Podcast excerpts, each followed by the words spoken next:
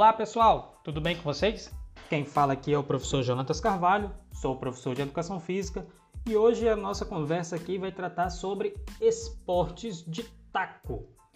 Nas aulas anteriores do, com o pessoal do ensino fundamental, nós abordamos os esportes de taco de uma maneira mais genérica, né? E como eu fiz uma, uma abordagem né, para trazer ali um pouco a diferença entre o que é esporte e o que é jogo. E por que, que eu fiz isso? Eu fiz isso porque eu, que sou morador do estado do Maranhão, da cidade de Passo do Lumiar, durante a minha infância eu jogava, né, eu praticava o tacobol ou pau na lata ou ainda latobol. Então era uma brincadeira, era um jogo entre os meus colegas que a gente realizava com pedaços de madeira que a gente encontrava e bolinhas de borracha.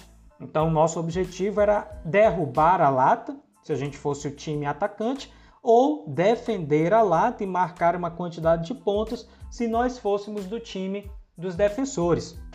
Então, nesse aspecto, eu para falar dos esportes de campo e taco, eu começo a minha aula discutindo sobre o tacobol, né, que é uma brincadeira ali que ela é muito fácil de ser realizada, mas que atualmente a gente tem visto ela com menos frequência por uma série de fatores sociais, né? A questão de que menos crianças estão indo para as ruas, de que as crianças é, têm mais dificuldade para montar os seus próprios brinquedos, então quando elas querem realizar uma atividade semelhante ao tacobol, elas recorrem né, a esses brinquedos industrializados, o taco feito e comprado na loja, a borrachinha de borracha perfeita. Então, essas atividades nós é, temos percebido no dia a dia que ela tem diminuído. Ainda assim, eu utilizo a referência do tacobol para falar de outros esportes que, que utilizam né, do taco, que utilizam de uma bola, de um disco para que o esporte de taco de campo seja realizado. Vale lembrar que eu utilizo o jogo tacobol para falar dos esportes de taco. E aí é importante a gente entender que o jogo, e nós, enquanto professores, os professores que porventura estejam me ouvindo, sabem que o jogo ele tem um, uma característica peculiar que é a da alteração das regras. Essas regras elas podem ser alteradas de lugar para lugar, a depender de quantas pessoas participam, quais são os materiais disponíveis. Então o jogo tem a característica de, de ser mutável, de, de ter ali as suas características alteradas, as suas regras alteradas. O que por sua vez não acontece com o esporte. O esporte ele vai ter um conjunto de regras que vai se colocar né, à, à disposição dos praticantes, ou seja, dos atletas. Então, esses atletas devem obedecer às regras em qualquer lugar que pratiquem algum determinado esporte. Se o esporte é um esporte de taco, esse esporte vai ter as mesmas regras em qualquer lugar, porque ele já, porque já existe uma entidade organizativa para esse esporte. Tranquilo e calmo, pessoal? Tudo bem?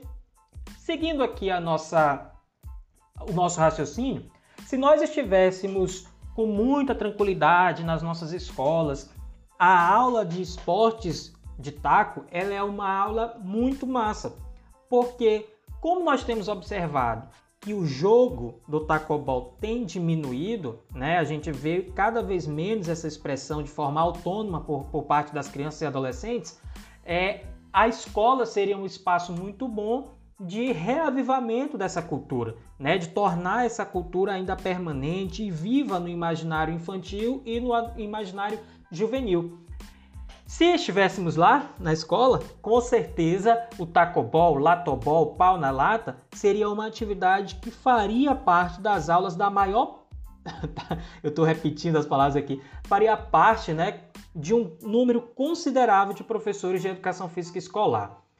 Como nós estamos nesse momento remoto, né, no dia 6 de abril de 2021, ainda vivemos tempos pandêmicos, então a gente precisa entender que os esportes de taco, eles constituem parte da cultura humana, né? Que constituem a, a cultura do movimento e a, e a cultura esportiva. Mesmo que um, um esporte que eu vou falar aqui, ele não, permane ele não pertença à, à, à cultura brasileira das manifestações esportivas, em termos de massificação e da, da quantidade de pessoas que praticam, mas é importante a gente discorrer sobre o beisebol, porque ele é um esporte. E a educação física, nas suas prerrogativas, ela estuda os esportes também. E nós, enquanto estudantes, enquanto professores, é importante que nós saibamos, né? Que nós nos apropriemos dessa cultura esportiva e que nós tenhamos a noção sobre como que o esporte beisebol acontece. E para falar do beisebol, galera, e, e, uma coisa que eu faço, né, professor Jonatas, eu gosto muito de tratar todos os meus assuntos de forma historicizada. O que, que isso significa dizer? Significa dizer que eu gosto de saber a origem, eu gosto de saber de onde esse esporte acontece, de onde essa manifestação cultural vem, como que ela surge, quais são as suas primeiras características. E com o beisebol não é diferente, certo? Então o que eu quero, o que eu quero falar para vocês é que de forma bem sucinta, né? O beisebol ele não tem uma definição, né, clara, não há uma, um consenso para dizer que o beisebol surgiu em tal local.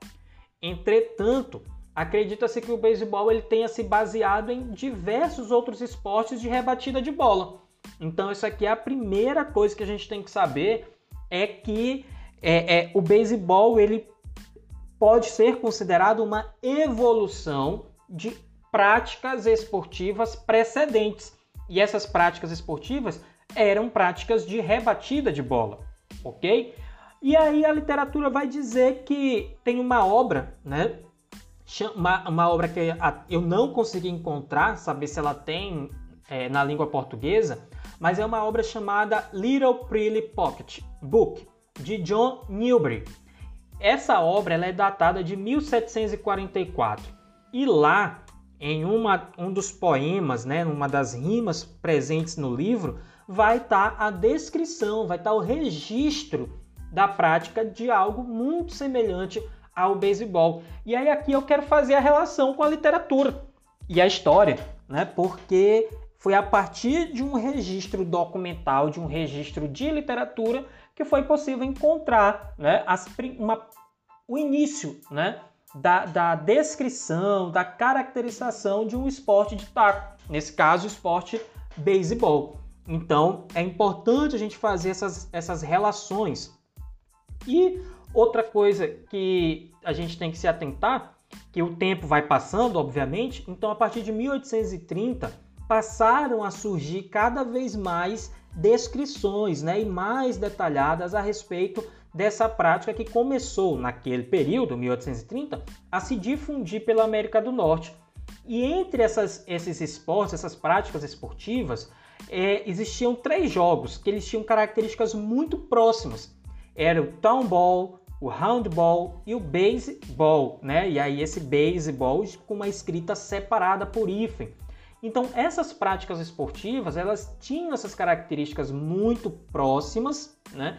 E elas foram é, consensuadas. Um pouquinho depois adotou-se, né? Em 1892, 1892 é, o Congresso dos Estados Unidos declarou o bombeiro Alexander Cartwright como inventor do beisebol, ou seja, foi uma data consensuada. Houve uma conversa, uma reunião. Olha, eu acho que o bombeiro, o bombeiro Alexander, por todas as suas contribuições a essa prática esportiva de taco, ele vai ser considerado o pai, o criador do beisebol. E assim foi. E hum, hum, é, é, algum tempo depois, é, essa, esse, esse o bombeiro, né? O bombeiro Cartwright ele foi considerado esse pai, porque lá em 1839, portanto, muito antes dele ser considerado o pai do beisebol, ele foi responsável por redigir, ou seja, por escrever, por, li, por listar as primeiras regras do beisebol. E além de criar o beisebol, as regras, melhor dizendo, do beisebol, ele também foi responsável por fundar a New York Knickerbockers, ou seja, uma das primeiras equipes, né, praticantes do beisebol. Quando a gente, isso é uma história muito sucinta. Quando a gente fala do Brasil, pessoal, do beisebol no Brasil, a gente vai dizer, né, a gente vai entender, a gente vai encontrar nas nossas pesquisas na internet e vocês, meus alunos do ensino fundamental, do ensino médio, ou você, curioso que está chegando aqui nesse podcast, você vai encontrar na internet aí e vai ver que ele chega ao Brasil principalmente através dos trabalhadores norte-americanos, no início, do, no início da década de 1900. Então, esses, esses norte-americanos chegam ao, ao, Brasil por diversos motivos. Né? A gente sabe que o período finalzinho do século XIX, começo do século XX, é um momento em que há uma intensa imigração para o Brasil. Diversas pessoas de diversas nacionalidades passam a vir para o Brasil e as, isso é tema para outro podcast. Mas eles vêm para o Brasil por diversos motivos e trazem consigo as suas manifestações culturais. E dentre essas manifestações culturais, as suas manifestações esportivas e as suas manifestações de lazer.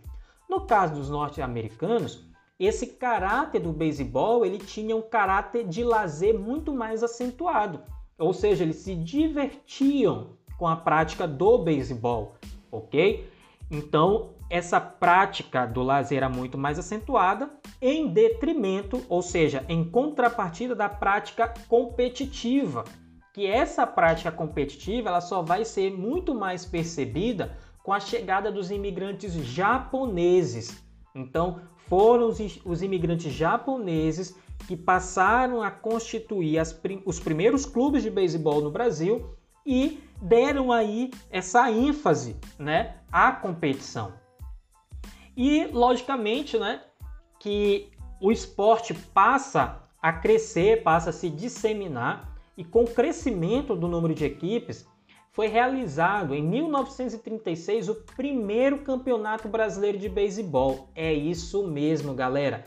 Em 1900 e 1936, né, foi realizado o primeiro, o primeiro campeonato de beisebol. Mas é, é, é Jonatas, é professor Jonatas. Como assim? Eu nunca nem ouvi falar de beisebol aqui no Brasil e já tem campeonato brasileiro. É isso mesmo, galerinha. Então, o que, que a gente tem que observar?